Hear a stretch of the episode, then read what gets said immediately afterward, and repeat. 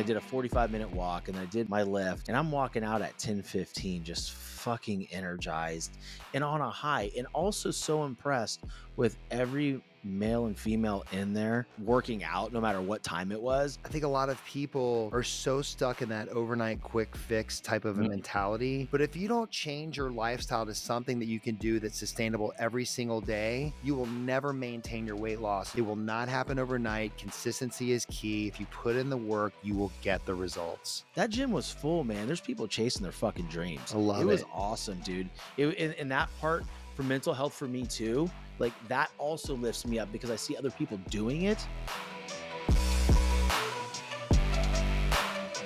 What is up, everybody? We're back with another episode of Determined Society. I am your host, Sean French. And once again, I have with me a high-level guest, Dr. Ricky Brown. He's the founder of Brown Plastic Surgery. He's a double board certified in general surgery, plastic surgeon, and trauma and critical care. He's a breast and body specialist. He's been married to his wonderful wife for 17 years, and he has two handsome twin boys that are 13 years old.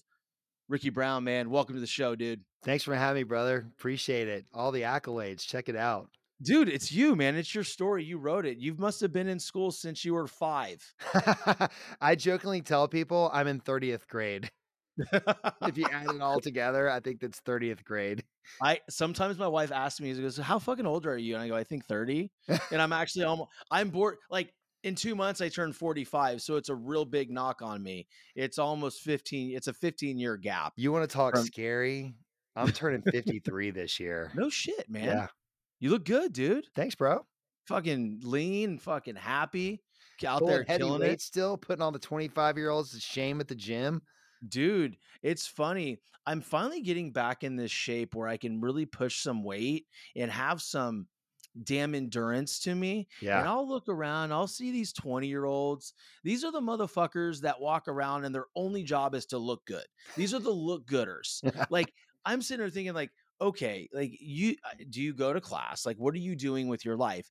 Because like they'll have their meal prep in their bags and shit. And I'm like, man, come on, dude. Like, I'm dude, it's crazy. Like I had a total hip replacement 5 months ago. And this morning, like, you know, I'm holding back. We're maxing this week because we've been doing some strength stuff for the past 6 weeks. So we're maxing our deadlifts, front squats, and strict press or push press. And I pulled like 405 on Monday for my deadlift. And, you know, I'm like, my max is 500. And that was last year this time. And this morning, I think I front squatted 255 and, which one reps or whatever, but still like, I'm looking around and people are like PRing at 255 and I'm like, yeah, I'm holding back. I'm holding back, motherfuckers. This isn't even me. No, dude, it's cool. I saw that one of your, favorite modalities is what, CrossFit, and you just got into Jiu-Jitsu about a year ago, right? Yeah. Okay. Yeah. CrossFit. I found CrossFit shortly after I got out of training. I was obese. I was like 200 pounds. And so I kind of just started running and losing weight on my own. But then I got so lean, I had no muscle mass. And a buddy of mine who was a CrossFit coach is like, "Are you ready to get physically fit?" He's like, "You should come by and check out CrossFit." So I went and checked it out and immediately fell in love with it. The concept of, I love lifting weights, but also like cardio. So those two things grabbed me because you could kind of do both at the same time. And I know that CrossFit is kind of a bad word for a lot of people, but for me, for 13 years now, or 10 years, I've been doing it 10 years. I love it, but I do some hiking, I do some CrossFit, and just started Jiu-Jitsu a year ago. You know, I think CrossFit, I don't think CrossFit has a bad name. I think when it first came out, all those people that were doing CrossFit, you know, it was really douchebaggy, right? They're like, "Well, I'm CrossFit." Like all these motherfuckers, the only thing they talked about was CrossFit to anybody. And they would bring their little rings and try to hang on trees. No joke. My former brother-in-law would literally bring his rings to family gatherings and say, "Hey guys, watch this." And he would do like the gymnast pose out there. I'm like, I'm never doing CrossFit if that's the shit I'm going to see. Cause like, why do you have it here? It's fucking Easter. Yeah. Like, what do we just stop? Just come on, man. Yeah, I get it. I mean, it's not like that. I feel like if people find the right gym, it's such great high intensity training. And I think I have stepped back and I only do it a few times a week. Whereas I used to do it 4 or 5 days a week. And now I do it 3 times a week. I do jiu-jitsu several days a week and I hike now and again. And mixing it up has been just great for me to find my body's not hurting. I get enough CrossFit and enjoyment out of that, but then I get to try some other things like jujitsu that is really intriguing and fun. Dude, it's awesome, man. You know, being so busy like yourself, you know, plastic surgeon, husband, father, and still, you know, dedicating the time to put in for yourself. I want to get into that a little bit, but then I want to dive deep into, kind of how I found you and, you know, where I started engaging in your content. And it just really, I really love it, to be quite honest with you. You know, I'm in medical as well. Yeah. And I appreciate that. Dude. Well, yeah, you know, I'm just not some jackass on social that's looking at, you know, like, oh, like, look at this cool stuff. Like, no, man, like my favorite cases to be in have always been in plastic surgery. Like always, always, always. The most boring is the general. You know, it's like, okay, if I see another fucking cholecystectomy, I'm going to stab my goddamn eyes out. This is fucking boring, right? I hear you. But no, dude, so you're a busy guy. And a part of my show and the guests I have on, you know, they're not, you know, not busy, right? But they always take care of themselves and they find ways to really give back to themselves. And I think the biggest problem with people in America right now is everybody's looking for the fucking excuse to not, you know, run the mile, not lift the weights, not take care of themselves. Give the audience a little bit about that journey, because as you said, you were overweight and you had to prioritize, right? And you had to find a way to get fit and get healthy for not just yourself, but your family. Yeah. I think you have to figure out your why and your purpose. And what became very apparent to me was my wife was pregnant with our twin boys and I was overweight, and I looked down the road at not being able to do physical things with them that I wanted to do. Number one. Number two, just personally not feeling good in my body. And I'd never been that way at all. I ran 5 marathons when I was in residency and I somehow stayed active, but I wasn't lifting weights. And towards the end, I got really heavy. And I think for me, I just decided that I'm not living this way anymore. So that was number one. Number two, I think what a lot of people don't realize is the mental health that I get from exercise is far more than the physical benefits that I'm getting. While that is really important and living in a healthy body is very important, what's really important too is that it just clears my mind. The endorphin rush, the hitting a PR at whatever age you're at, pushing yourself to limits you've never done before. It's so much about mental health as well. And that's been huge for me. You know, man, I can speak to that. And it's always a ramp up, right? So when you first start, if you've been stagnant, you know, after day one in the gym, like you bend over, your gut's hanging over your fucking underwear and your underwear flaps over. It's the most awful feeling in the world. And there's people listening right now, like either they're there right now. Well, if you're there right now, you picked a good episode to listen to. Yep. Listen to all the other ones too. Or you're coming out of that, or you've been out of that for a very long time. The mental health aspect and feeling good about yourself in your own body is something as a sliding scale, in my opinion. Like week one or week two, you're feeling great. You're not seeing much difference in pictures or progress pics or anything like that. But you know, you lose weight from here down, right? And you start to really feel better in your clothing. You start to walk a little higher. There's something psychologically that goes on there that I think people a lot of times give up too soon because they can't see that finished product yet. And what they don't realize is it's like, dude, it didn't take you, you know, 3 weeks to get here. You fucking think it's going to take you 3 weeks to fix it? Like we're talking about decades sometimes, right, Ricky? Like these, like for myself, my most recent journey, like I fell back hard over the last year or two and I've had to refocus it. Right. So that my dogs are going crazy. They just have to be in the podcast. Can you hear them? I love that. Stop barking. But the funny thing is like Hercules, you know, be quiet, dude. And they're like these little, like a fucking Shih Tzu and a mini Labradoodle. And I don't know what they're doing back there. If they're barking at the wind or the pool ripples, I don't know what it is, but they think they're tough. But you know, I have to check myself at times. Right. It's like, man, this is going slow. I'm like, wait a second. This has been like the last year and a half. I haven't really been dedicated to my nutrition. Yeah. So and you hit it, man. Like I think a lot of people are so stuck in that overnight quick fix type of a mentality where they pick these weird fad diets that aren't sustainable long-term. And that's what drives me crazy. Wow. Like when we say that diets don't work, yes, you can lose weight on a fad diet. You can absolutely do that. But if you don't change your lifestyle to something that you can do that's sustainable every single day, you will never maintain your weight loss. And so what people have to realize, like you said, man, I've been working out most of my whole life, but the past 10 years, I have not stopped. And my body didn't just change overnight, but I did start to see change after 2 to 3 months of consistency. And, and I enjoy working out. A lot of people don't, you probably do too. Like, I enjoy the endorphin rush. I enjoy sweating and I enjoy being on the floor and I can't breathe at times, you know, just from going so hard. Yeah.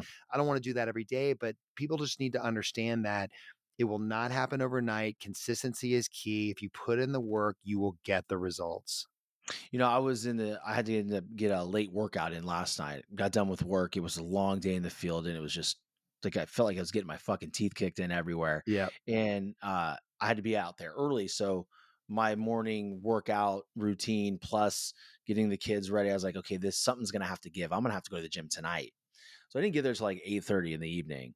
And I did a 45-minute walk and I did my lift, and I'm walking out at 10:15, just fucking energized and on a high, and also so impressed with every male and female in there, like, you know, working out no matter what time it was. Yeah. Like that gym was full, man. There's people chasing their fucking dreams. I love it. It was awesome, dude. And that part for mental health for me too, like that also lifts me up because I see other people doing it. Right. And to me, I'm sitting there thinking the whole time, Ricky, I was like, man, this is really hard right now. Like I looked at my watch at one point. I'm like, fuck, it's 9:45. Yeah. I'm not going to see my wife. Like, she's going to be out cold. I'm sure the 4-year-old's going to run in the bedroom. So I'm going to be stuck on the couch tonight. I guess I'll binge watch Suits. Right. Like, oh whatever. My God. My wife and I are watching that show. I'm obsessed. Fucking, dude, I'm obsessed. Is this the first time you watched it? Yes. We're on like season 6. We've power watched it over like the past month. So fucking good, dude. I just got to where you got out of prison. Yeah, that's where I'm at right now. Yeah. It's so cool, man. It's such a good show. But I was like, okay, fuck it. I'll just do it. But you know, I didn't get to bed until like 2 and I was up at 6 back in the gym. And for me, it was okay because like I had that high when I went to bed, like when I got done at night. And then I knew today was going to be a little rough because I was going to have a lack of sleep, but the benefit of the endorphin rush and the mental health, just to know that just not like my body's working better, but to also know that fucking discipline, man. Yeah. That discipline is there again. It's, you know, it's that mental toughness or whatever buzzword anybody wants to use. But the bottom line is I'm not coming off of what I said I'm going to do. Whereas a lot of times, not a lot of times, but there's times in my life where I have, and I think everybody has been there. Oh yeah. It just takes that one decision. I think it's important for people to realize that you're not going to be perfect either. Like, you're going to have times where you slip up with your meal plan, or you're going to have times where you're not able to get a few workouts in like you had been. And that whole, you know, I can't stand, I'm going to start back on Monday. You're going to start back like tomorrow. That's okay. Or the next meal.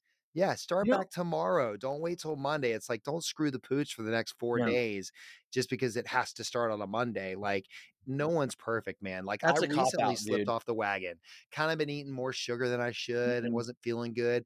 And then I redialed it in. And literally after 2 weeks of dialing it in, I was like, I'm back. I feel great. Yeah. Yeah. I think a lot of people too. And they say Monday because it gives them more time to fuck up. Yeah. You know, that's all it is. It's like, okay, I'm going to take some heat off of myself and I'm just going to wait till Monday. When the reality is like, you know, we had pizza night on Sunday night, right? Pizza night used to look a lot different in this household. Okay. In my standpoint, I used to get these Jets pizzas and I would have like 4 of the fucking corners. Right? And you're talking probably like 1,500 calories just in pizza, maybe more. You know, now, you know, my kids had pizza and I had 1 or 2. I had 2 pieces. Yeah. I was like, fine. And then, you know, before I went to bed, I had my protein shake and I was good. Yeah. I'm not depriving myself because I think the biggest problem with fitness and nutrition is that on social media, people are sold a bill of goods that they have to be 100% perfect in everything that they do in order to look like that airbrush version or that edited version of that model on Instagram, male or female, doesn't matter. It's all bullshit, right? Totally. And then you see them in fucking person. You're like, what the fuck is this? Yeah. Like, you're not even the same person. So, you know, but the awareness to know that, like, okay, if I have 2 pieces of pizza, I'm not a bad person. I just need to get back on it the next meal, not wait till Monday, like literally the next meal. There's no sense in guilting yourself to a point where you make this a miserable experience. And I think that's where a lot of people are, man. Yeah, I mean, and the people cut too much out at one time too when they're trying to get started, right? So like if they're having 5 sodas a day and they're eating kind of crap, they're like, "Oh, I'm going to cut this out and cut this out and cut this out." And then all of a sudden they're like, "This sucks, I can't do it." I tell people like, "Look, if you drink 5 sodas a day, just start with maybe drinking 2 a day. Do that for a couple weeks. Do they Keep eating lose all like the five other crap pounds? too." And then maybe like 2 weeks down the road you go, "All right, I'm going to cut McDonald's runs out." Mhm. And Yeah. you slowly cut out a few things over time, and then slowly the caloric intake is less and less, and you're creating a Mhm. calorie deficit, and you're good to go. So I think people Yeah. jump in like they have to make it this miserable experience, and then that's why I think a lot of people fail is they get this deprivation attitude, Mhm. like Yeah. I've got to cut all this crap out. Well, yeah, ultimately you might have to, but do it slowly, like wean yourself so it's doable. They don't go from fucking 0 to 100. Like Yeah, can't that's why do it. people. I mean, I've been there, guilty as charged. Like, I mean, for those of you that listen, and I'm not preaching to the choir. I am preaching to the choir here, like, or whatever the fucking saying is. There was moments where I would sit in bed at night and I would be in so much pain. I was so hungry and I would go to sleep. Yep. I don't think that's healthy either. Like No. to sit there and say, like, I've starved myself all day, and I'm staying at 1,500 calories. Like, dude, my daughter's like recommended calorie intake is 1,500. I'm a grown ass man. I'm a whole fucking man, dude. Like, no, 23 to 2,500 calories, Well, dude. a lot of Period. people Like, calorie restrict way too much, and they don't oh, realize dude. that if you restrict too much, your body holds on to everything you give it and you can't lose weight. So there Yep. is that It, point too where I think it people miss the fucks it boat. up. Got Yeah. to eat to lose. But I want to get into it, man. Like, I love where this conversation's going. You and I are cut from the same cloth here. I love plastic surgery, man. And I think one of the things, my friend Gia McCool, Yeah. and she's the one that told me, like, hey, you got to follow Rick Brown on social media. You got to have him on your show. And this was like a year ago. I was like, all right, absolutely. I look at your content, I'm like, fuck, man, this is some good shit, right? This is some really, because I mean, low key, like, obsessed with the show Nip Tuck back in the day. Oh yeah, Loved so it. fun. Yeah, it's such a Christian, great show. the best. Oh, dude, such a great show. So, I wanted to watch your stuff, and I'm like, okay, cool, this is great content, but I really wanted to see what more you were about, right? And what kind of information you were giving. And I was always so impressed. And then when you threw the momentum fucking video up, I'm like, I got to comment on this one, dude. I got to connect with this guy right here, because it was just something so satisfying about it. Just like, that's the only thing about general surgery that I loved was when they were cutting, resecting that part. I was like, dude, it's like, oh, this is like my fidget spinner. It's Oh like, oh yeah. man. But no, dude, I think one of the things, and for those that are listening that don't know you, big social media brand, like, unbelievable page, great content, great information. Um, But dude, the one thing that hit me really hard was the Kardashian one you did. Oh yeah. Holy fuck, dude. Crazy, right? Dude, the fact that, like you said, you literally took their faces now and then like chipped away the work to their old faces. I'm like, oh my god, there's hope for me. Yeah. So that was another Fuck. guy's video who did that, and I uh-huh duetted it because it was so okay compelling to me. This is one of the issues with plastic surgery too, is the world sees us as these Hollywood surgeons, and we're all doing this Mhm. absurd stuff to people. And that's just not the reality of what we do for a living. We don't Mhm. see people like that and do those things to them. There are always going to be bad eggs in the bunch that do that stuff. Mhm. But man, for all by and large, I'm just taking care of regular people who have regular things they don't like that we're trying to make improved and send them on their way.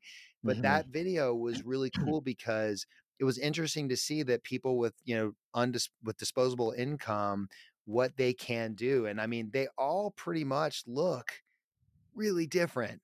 No, not like pretty much. Like, I'm sorry, if she were sitting right here, I'd be like, Kim, girl, sorry, man. Yeah. Like, you ain't the same, you And I mean, know? some's It- good and some's bad, right? Like, I mean, yeah. Kendall, Kylie looks Mhm. amazing. I mean, Yeah. Chloe is like, to Chloe, me, the biggest change. dude, it was funny because I was sitting there one day and I was like looking, I was like, wait a second, is Chloe the hot one now? Like, what the fuck happened? It's You know, crazy. Her I've transformation is always I've insane. always been very contradictory to the which ones I thought was the best looking one. I was always a Courtney fan. Yeah. Courtney's definitely, I mean, they're all pretty girls. They Yeah. really are. Kendall is, I think, the most naturally beautiful, Yeah. probably Mhm. the Yeah. supermodel. But but they all, they get so much crap, and it's fine. Like, that comes with the territory of being who they are. But whatever, you ain't lying there, dude. And you're in that public eye. People are gonna come at you. It doesn't matter. Get crushed. It's probably gonna be us one day. Oh, like we might be getting crushed one day. They'll probably use this video against us. Yeah. When we become billionaires, I'm trying to figure out what my billionaire idea is going to be. Let me in on it, man. Like, I'm down. Let's go be billionaires together. Let's make something. Like, invent, like a new implant. So did you see what I put on my stories about a week or two ago? I asked people, if you were a billionaire, indisposable income, like all the money in the world, like what would be your one thing you would do to better the planet? Like, what would I didn't see that journey? One. What were some of the responses? What would me? Oh God.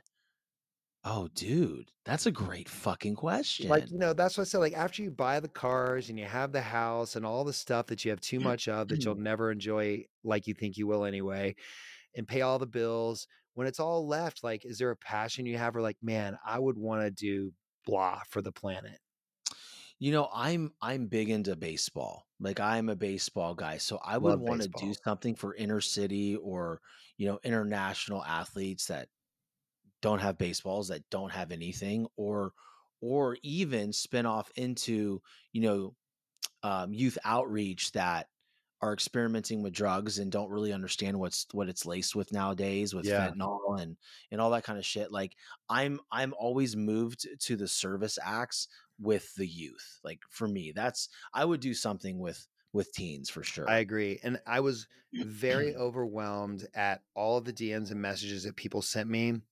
Most were centered around what they would do for other people before they did something for themselves, which I thought was like faith in humanity. Like, people were, and even if it was like, I would build pet shelters and I would rescue horses and I would build this for homeless people. And I was getting all kinds of really cool, crazy stuff from people that I think were being very genuine about, I would set my family up. I would make sure all my family was taken care of. And then I would go save horses and build a farm. Like, it was really cool. And it was really intriguing to hear people say that, because I always say that I think one of the coolest things about being filthy rich would be to write $1 million checks and to build things to help people. Like, it would be so cool to stroke checks like that and just do so much good for the people around us. Man, now that you're talking about it, it would be really cool, because I know how hard this podcast, I know how hard the social media grind is, and we can talk about the social media grind because that's one of your talking points. But I look at it and I'm like, man, what would I give to have $1 billion so I could find that male or female that is so good at what they do, but nobody knows who they are. Yeah. And just go here because nobody did it for me. Right. Well, what do you want? What do you want out of it? Nothing. No, nothing in return. Just here, go build your fucking studio. Go build your office building. What do you need? What do you want to do? Right. Oh, I want to travel and get on stages. I want to pay to be on so-and-so's podcast. Here, go. Yeah. Like, whatever you want to do. Like, I just think, restoring faith in humanity. I think that's a really genius story. I might even steal it. I'm just going to let you know, because I want to know I want to know what my audience is thinking, right? Because the last 3 years, we haven't seen a whole lot of great shit from, people around us. I mean, to be quite honest, like, we have seen some hate, we have seen some bullshit. Yep. So it's nice when, we can be recentered back to the core of who we really are at the heart of America, which is we are good people and we want people to be okay. Totally.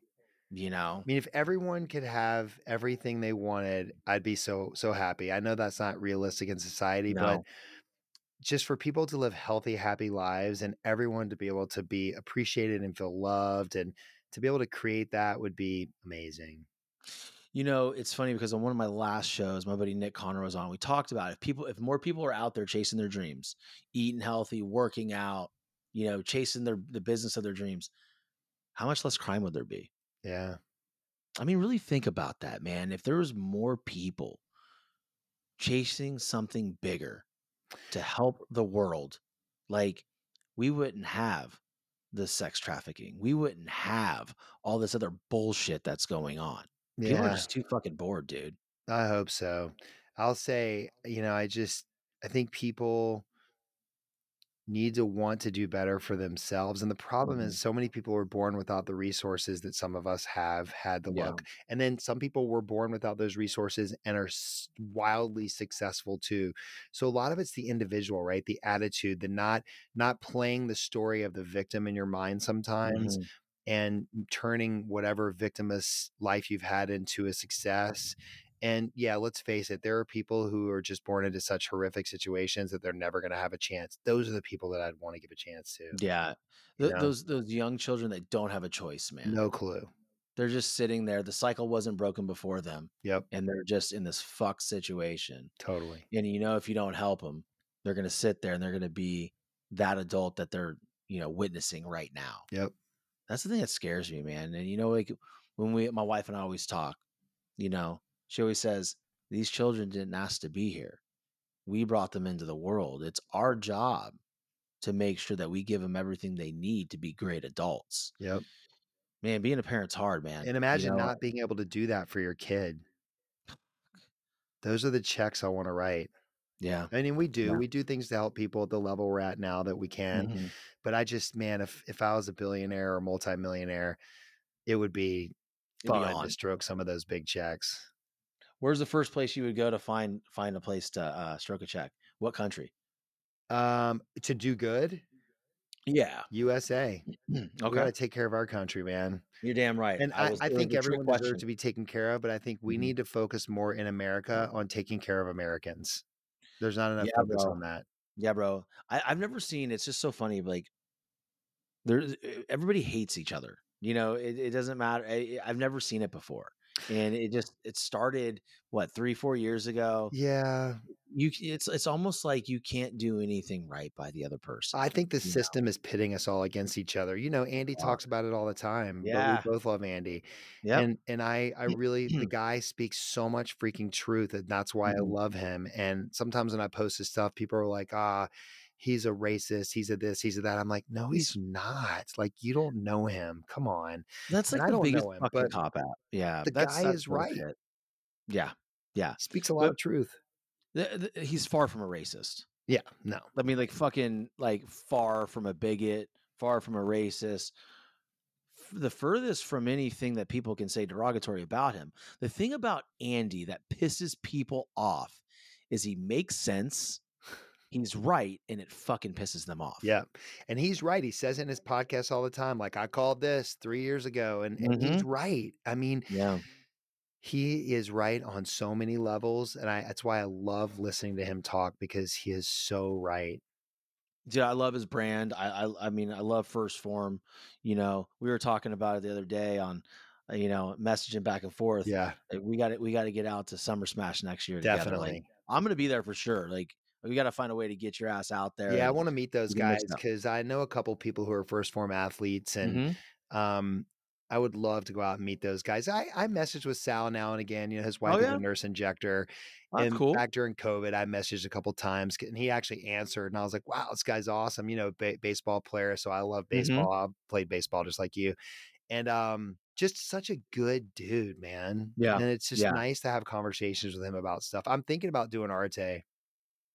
I've been thinking about that for a very long time. Yeah. We might have to talk offline about that for sure. Because I've really thought about it, because they do so many cool events in person. Yeah. To where, you know, you can meet all these people, you know, and be influenced by them and really just pour into each other, because, you know, imagine, you know, 500 men and women just like us that want to do good in the fucking world in one goddamn room.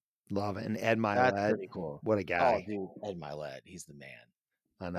That guy's awesome. He is. That guy is as genuine as they come. Totally. You know, so I messaged him like 4 years ago. I was like, I'm gonna be on your podcast one day, so I gotta figure out how to make that happen. Did he say something?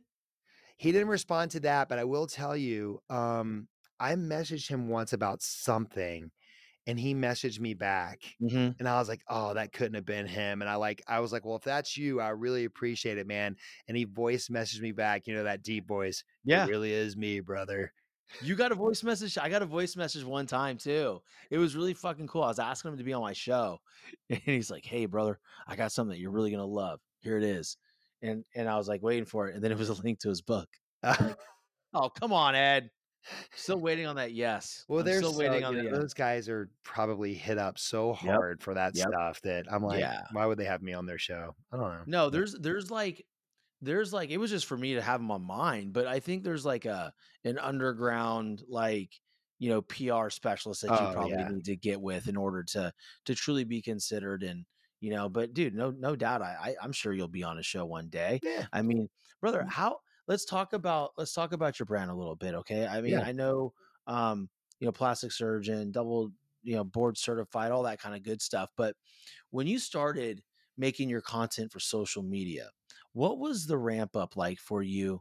As far as making the content, seeing that it was hitting people and sticking, and then your growth, what did that look like to you? So it's changed tremendously over time.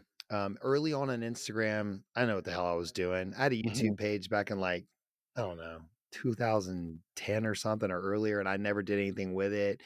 And Instagram, I wasn't really doing much with that either. And then I had to have back surgery in 2016. And that's when I started paying attention to other people's stuff. And I was like, man, I really need to start getting on this. I had someone in my office who was just posting like quotes and stuff, you know? So I took that over and started posting. And that's when it was all still posts. And I kind of built sort of.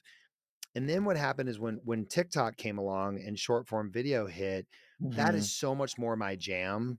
I really enjoy putting together videos and telling stories.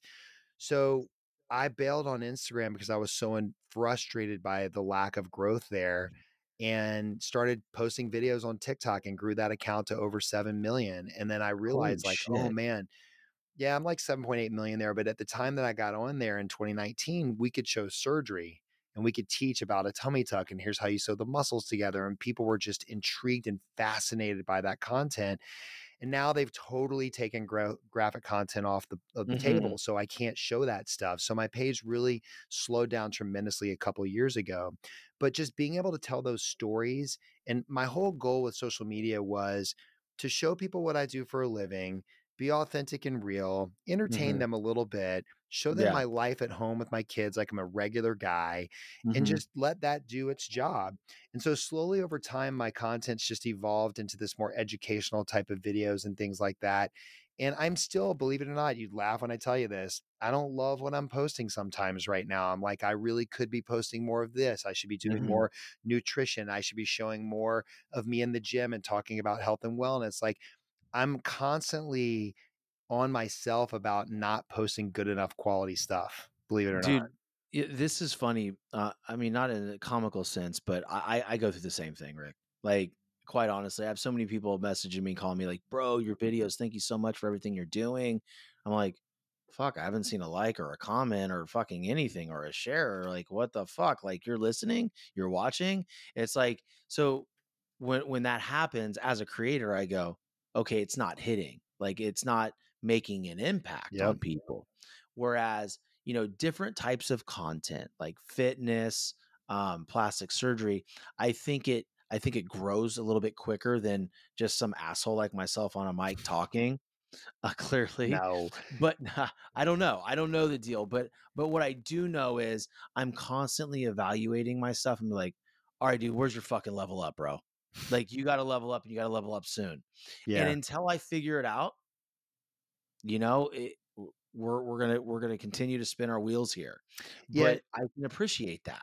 It's hard, dude. I think there's always this dichotomy of wanting to produce content and get in front of more people, which means getting more views, which means you know, hopefully having some of the virality type videos, kind of mixed with I just want to post what I want to post and not try to have material do that. And so I'm constantly trying to tell myself, you know, post stuff that you enjoy posting. And even though some of the things that I post are these eye-catching videos, it's because there's a topic there that I want to discuss. But the video is capturing people really quickly so I can bring them in and then teach them about what they're seeing. So that's why sometimes you see me posting these little crazy videos in the beginning, is I'm just trying to draw people in. That's my hook. Now I'm always trying to figure out new hooks and how to do it, but there's always the dichotomy. And I think it's impossible to be on social media and not care about views and the follows and the likes, because at the end of the day, I always say this to people, I want to grow my account as big as I can so I can spread my message to as many people as I can. That's the only reason I care about having a big platform. Yeah. And it can be a battle in our own brain sometime. You know, it's funny because you have a lot of people out there that say it's not about the likes, it's not about this, it's not about that. I always like to go, then what the fuck are you doing it for? Like, right. If you don't care if anybody sees your content, then why are you doing it? Like, you're full of fucking shit. Yep. Be honest. Be honest. Don't sit there and say, like, no, it's cool. Like, it's for me. No, it ain't fucking for you. Yeah. All of us in business care. If you don't care about your views, then what's your purpose? So even if my purpose is to educate, entertain, and inspire, which is my goal, I still need to figure out how to craft those videos so they reach people. So if I want to teach people about how to not get botched and not choose a bad plastic surgeon, I need to figure out how to get videos that reach more people. So there is this battle between trying to pick videos that you know are going to capture people's attention and get the likes and things like that, so that you can be in front of more people. But at the end of the day, it's not the end all be all. And I realize there is a level there where you have to be very careful, because you can mentally be very unhealthy if that's all you care about. Oh, dude. I mean, there was a point in time, and I've been very open and public about this. I took about a 5 month break from even filming a show. Like, because I was getting so frustrated on how slow the show was growing. And I'm not talking like, I'm not an instant gratification type person. I don't need something right now. But I was looking at it, and I'm like, wait a second. Like, something's wrong. Something's wrong. I'm not filtering it the right way. I'm getting really frustrated. I was like, I'm backing the fuck off. Like, because I wanted more time with my family. And what was happening was I wasn't present when I was with them, because I was so worried about, why am I not growing so much? Like, my downloads are down. It's like, when the fuck did I minimize my self-worth to a download? You want to know the times I grow the most? I go through my phases of, I don't give a shit how any of these posts do. I'm just posting the crap that I like posting. I always post what I like posting, but like when I post them, and I go through time periods where I'm like, I really don't care if it gets any views or not. And that's when like they all start to take off and they all start to grow and they all, you know, you get visibility. But again, at the end of the day, for me, the goal is to have as big of an audience as I can so that I can supply them with as much good information as possible that they can then share with their friends. Dude, I think it's awesome. Like, I always tell my wife, she goes, you know, like, ultimately in medical, if you were to stay in medical, what would you want to do? I'm like, dude, I want to be in plastics. Like, I mean, that is the most fun I've ever had. It's fun. Bro, those surgery centers, like, and here's the thing. I don't know what it is. I mean, yeah. Are there some asshole docs? Yes. But I'm going to tell you something, dude, like being in the OR, the main OR, that's where you encounter the assholes. Like, It is a culture that you do not want to be around. It's very long term. I'm sorry. Don't care who hears it. It's the reality of it. It's like you walk into work and you're like, fuck, everybody's pissed already. It's 7 a.m. You know, it's like, this is horrible. Not my room, baby. No. God, I'm excited to show up to my room. I need to fly my ass out there. We had so much fun. Like, obviously we're professional and it's serious, but I mean, people who aren't in healthcare can't understand that we have to joke around and laugh and have fun or the seriousness takes over our lives. But when it's go time to work, we're focused, but there's a lot of downtime where we're giggling and laughing in surgery and telling jokes and, you know, some conversation. And it's really fun. When I used to go to the surgery center for a lot of my reconstructive work, and people would be like, yeah, I was fighting to get in your room today. And I'm like, awesome. I can't wait to have you today, Susan. I'm excited. You know, it's really fun when you are thought of as someone who's not only a good surgeon, but someone that I want to be in your room because we enjoy the time that we have in there versus just the toxic, crazy, insane surgeons that are out there. They're out there, man. They are out there. And I'll tell you, like, I can appreciate what you're saying because, like, those times where I was in those rooms, you know, at the surgery centers, because I was also at one point, one of my main products was a smoke pen. And so the smoke, you know, removing the smoke plume, right? From the surgical side, it was awesome. So I was like, oh, there's my hook. I'm going to go to plastic surgery cases. You know, the problem was with the company I was with, that wasn't the spear, the tip of the spear, right? So like I could go do smoke. It was an initiative, but it, you know, if I was sitting in plastic surgery cases 5 days a week, I probably would have been fired.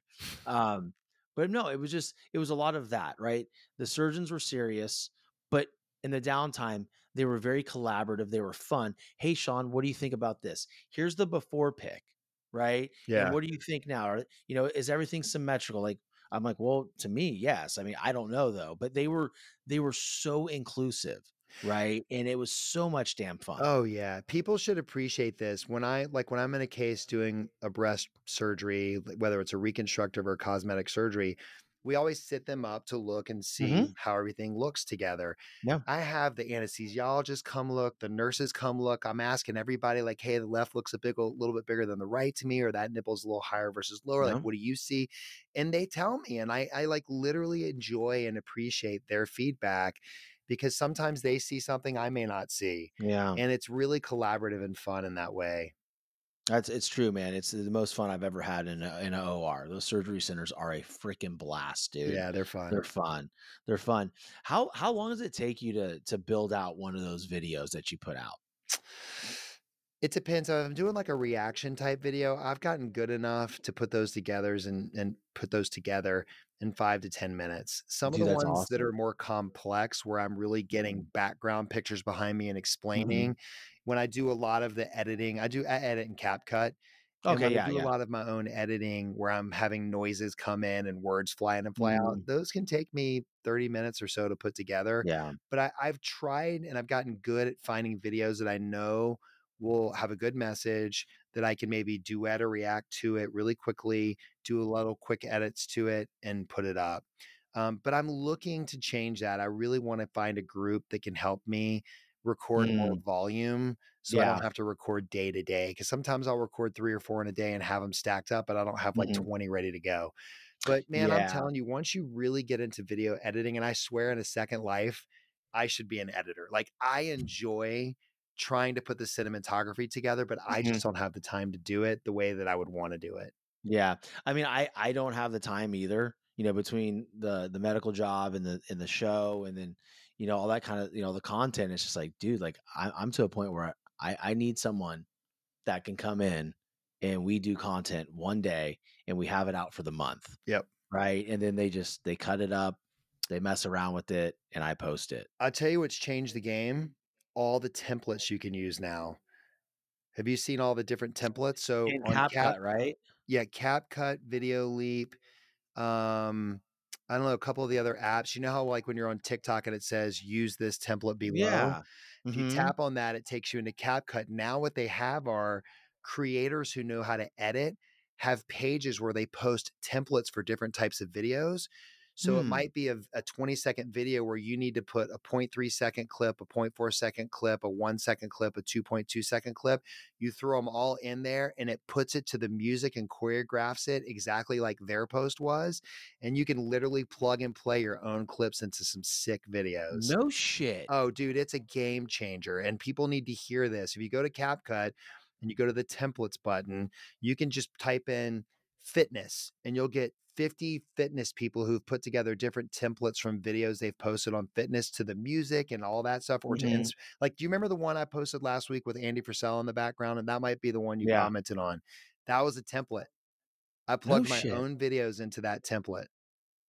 What the fuck? Dude, it's insane. It's a game changer. I'm telling you. So people can be amazing creators now without actually having to go in and do all of the editing themselves. All they really need to do is to find the video that they want, what part of that video fits into the time clips that they want. And you just plug and play, and then you can hit preview and it'll play it back for you. And let's say one of your clips is a little bit off. You can hit edit and slide the bar forward or backward to catch a different part of the video and just use that one segment and you're good to go. And then you just export it and post it. Fuck. Hey, creators, did you hear that? It's amazing. Did you hear that? Like literally giving us information. CapCut is one of the most legit apps that I've ever used. And it is truly, you can do cinematic style videos on CapCut if you know what you're doing. Do you use the desktop version like or do you using the phone? I use my phone mostly just because normally my stuff is on my phone and that's where I edit it, and I'd have to export it, do it there, bring it back to my phone. But I do have the on my computer version of CapCut. I just haven't really used it that much. I'm gonna have to dive into it more. Like I'll do like my podcast videos, like on my clips. Like, so we'll have a clip, right? My guy will do a clip and I'll do the just the captions. So I might try to do something really fucking cool with ours. Yeah, man, do it. Just go in there and type in the search bar different things, like type in podcasting or podcast, and you'll probably get a bunch of different podcast style videos that people have used in the past, and you can just plug and play some of your content. It's awesome. That's cool, man. That's cool. Because like to your point earlier is like sometimes you're not liking what you're doing. I'm like, wait a second, this video is boring. Like the content's good, but like something is missing. Yep. Like I want a little bit more of the level up here, but I don't want to, you know, succumb to all the trolls in the, on the request box. Like, man, I can get you 1 billion views. Oh God. I delete my captions, all of those. It's like I am so over that crap. You know, it's so funny because like, I always, this is my response to him. Like, wait a second. So you want me to pay you $90 a video or $14 a video or $25 a video to get the same amount of views? What the fuck? Like, no, I'm not going to do that. I will never pay for followers or views. I just, I can't, as much as you want a big audience, to me, you can tell it's their ways to tell the pages that are doing that. It's early on, I got caught up in that, you know, not all mine are like that, but like, dude, early on, I was like, oh, this is what we're doing. Oh, okay. This is what we do. This is what we do. And I realized real quickly, I'm like, what the fuck? This is bad. Yeah, this is really bad. And then I never did it again. But like these video editors, they talk about like how their edits are going to get you more views. It's going to be seen more because it's high quality. You know, like I just hope people that are listening that are in the social media game, just like you and I are, Ricky, that they really realize that you're going to be seen based on the merit of your own content. Yep. And you can throw edits out. You can throw all that shit, but like save your money and do it yourself. I'm doing my own editing now because I'm not going to burn all this money if it's not going to, if there's zero ROI. Yeah. Right. Like live and die by my own sword. I think the only place that it has value is if you're trying to produce a lot of high quality content and you find someone that you trust, who's an editor, that you can feed them the raw footage. And they understand your style and what you're trying to get after, and you get to review it. There's great value in that, because I'll tell you, I will not be able to keep up the pace that I am now forever. I get burned out, and I really, really, truly am trying to find someone, and I may have already, who can help me kind of do the videos that I like to make the way that I like to make them, but they're going to edit it all and they're going to get it all ready. And they'll probably be local too. Oh yeah. They're local. I mean, that's what I'm saying. That's the difference, right? Like, absolutely. There's somebody here that, my buddy, who's a fitness influencer, he does a great job. He uses like, that's going to be the play for me. Yep. We're actually going to do some stuff together. That's cool. And that's going to be really cool. But because you want it to be authentic, like it's you, right? Like they're editing, but it's got to be you and who you are. So that's really important to me. But man, I want to next level my game. Like I'm trying to figure out what's my next play, what style. I need to add some different content to what I'm doing. And I just want to keep people engaged and not give them the same old stuff all the time. Well, dude, I can tell you that your content is educational. It is value. It is so much value. And I love it. I love all of it. So keep doing it, man. Thanks, keep doing it and find ways to level up. And we got to land the plane here because I got to get to a good old baseball meeting. But yes, dude, it's been super cool.